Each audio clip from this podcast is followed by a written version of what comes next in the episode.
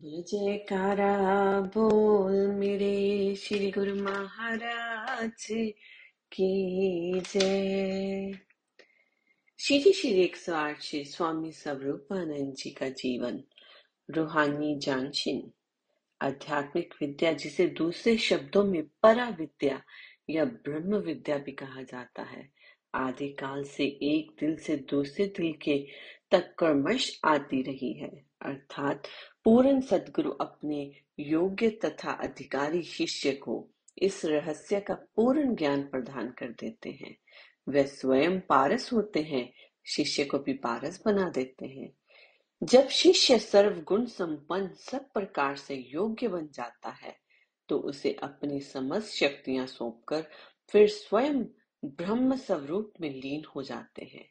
इसी प्रकार श्री सतगुरुदेव महाराज जी, श्री दुष्टी पातशाह जी भी अब भक्ति की परम प्रकष्ठा तक पहुंच चुके थे। वे श्री परमहंस दयाल जी की प्रसन्नता तथा कृपा के सर्वथा सत्पात्र बन चुके थे। श्री परमहंस दयाल जी, श्री परसमपार्षद जी ने अपनी मौज के अनुसार आपको तेरी बुलवाया तथा वहां पर भगत अमीरचंद जी के घर निचले भाग में अपना और ऊपर के भाग में आपका स्थान बनवाया।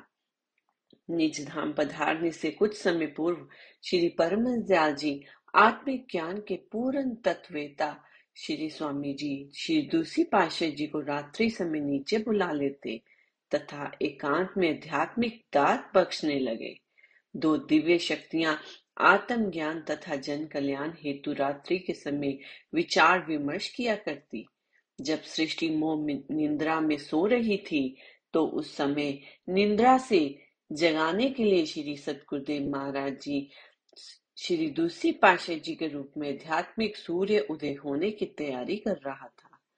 रात्रि में काफी समय तक श्री परमहंस दयाल जी, श्री सतगुरुदेव महाराज जी, दुष्टी पातशाह जी को रूहानियत का गुड़ भेद बतलाते रहते। घंटों तक ये धारा निरंतर बहती रहती।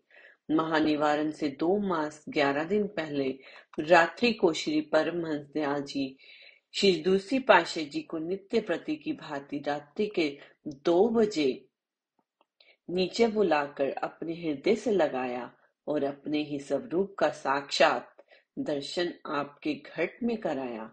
कमरे में प्रकाश ही प्रकाश फैल गया। इस दिव्यमान ज्योति से दो दिव्य पुरुषों का एकीकरण हो गया। श्री परमहंस दयाल जी अब बिल्कुल निश्चित हो गए। उन्होंने निज धाम पधारने से दो मास पूर्व तेरी में एक आज्ञा पत्र तीन मई उन्नीस सौ उन्नीस को लिखवाया था, जिसमें अपने उत्तराधिकारी के विषय में पवित्र आशाद लिखवाए। अब दो दिव्य शक्तियां एकाकार हो चुकी थी। कहते हैं संत सतगुरु शिष्य की आत्मा, शिष्य सतगुरु की दे, लखा जो चाहे अलख को इन्हीं में लख ले। अर्थात सेवक और स्वामी एक रूप हो गए। इन दो शरीरों में आत्मा एक ही थी। अब जिसने श्री परमहंस दयाल जी के रूप में रूप को देखना हो, वह श्री सतगुरुदेव दुष्टी पातशाह जी के सब रूप को निहारे। इस प्रकार एक एक तत्व और अभी नंता स्थापित कर दी। श्री परमहंस दयाल जी ने आपको फरमाया, आप कुलाची की ओर जाइए, सत्संग उपदेश कार्य कीजिए और निश्चय समय पर आ जाना। श्री आज्ञा को शिरोधार्य कर आप महात्मा योग आत्मानंद जी को साथ लेकर जाने लगे तो उस समय कृपा सिंधु श्री परमहंस दयाल जी की दया फिर एक बार तरंगित हो उठी। आपके जाने से पहले फिर अरशाद हुए, हम दिल से दुआ देते हैं कि आपके लाखों शिष्य होंगे, केवल लाख ही नहीं, लाखों तो बीज मात्र हैं।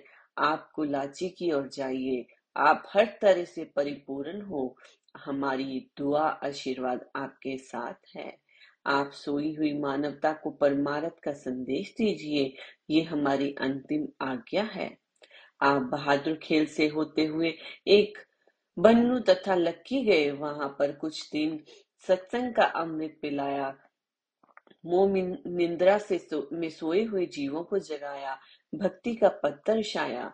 यहाँ पर आपके बहुत से प्रेमी हुए, जिनमें से श्री स्वामी वैराग्यानंद जी महाराज, श्री स्वामी बेअंत आनंद जी महाराज, महात्मा जी जातम आनंद जी तथा भगत साहिब राम जी प्रमुख थे। लकी से टाटकोलाची होते हुए डेरा इस्माइल लखा में पधारे। डेरा इस्माइल लखा में आपने आध्यात्मिक प्रचार किया। सर्वसाधारण भी भक्ति के रंग में रंगे गए। आप दिन रात एक कर श्री गुरु आज्ञा का पालन कर रहे थे। इधर श्री परमहंस दयाल जी का स्थूल शरीर सुकोमल हो चुका था। अंत आप श्री परमहंस दयाल जी की मौज निधि धाम पर पधारने की हुई। दिनांक तीन मई सन उन्नीस सौ उन्नीस ईस्वी तदनुसार वैशाख शुद्धि समाप्ति सम्मत उन्नीस सौ छिहत्तर को श्री स्वामी स्वरूपानंद जी को अपना आत्मिक जानशीन नियुक्त किए जाने की आज्ञा प्रदान कर इसके दो माह सात दिन पश्चात अर्थात दस जुलाई सन उन्नीस सौ उन्नीस को प्रातः छह बजे श्री परमहंस दयाल जी श्री पहली पाई जी महाराज निज स्वरूप में लीन हो गए।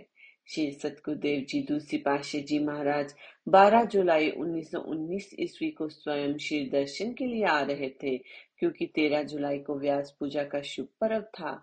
यहाँ पर आते ही इस समाचार को सुनकर अति व्याकुल हुए, परंतु हो ही क्या सकता था। व्यास पूजा के दिन श्री सतगुरुदेव महाराज जी श्री दूसरी पातशाह जी ने श्री गुरुदेव जी के पुण्य स्मृति में भंडारा करवाया और सब संगत को इस दिन रूहानी जानशीनी का हुक्मनामा सुनाया गया और दो अक्टूबर सन उन्नीस सौ उन्नीस को रूहानी जानशीन की रस्म का दिन निश्चित किया गया। अब सबके नयन उस दिव्य ज्योति को निरखने के लिए व्याकुल हो रहे थे।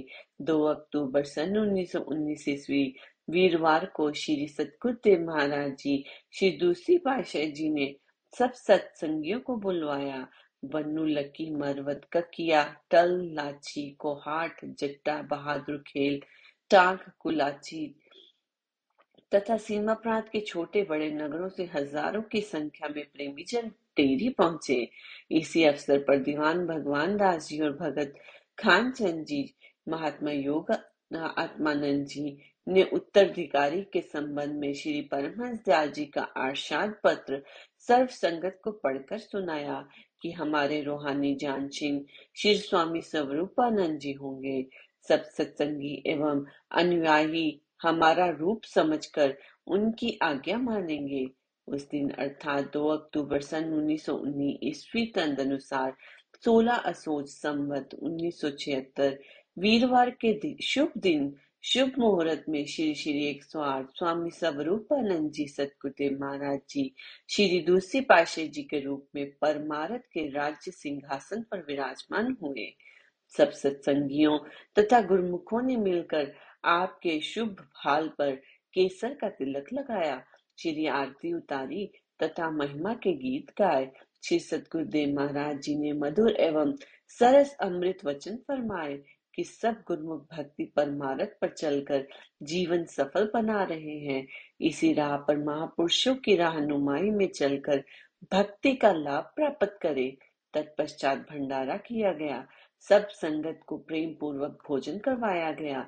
श्री सतगुरुदेव महाराज जी की आध्यात्मिकता के सम्राट हृदय पर शासन करने तथा रूहानी संप्रदाय को चलाने के लिए परमार्थ की अनंत यात्रा पर चल पड़े। बोलो जयकारा, बोल मेरे श्री गुरु महाराज की जय।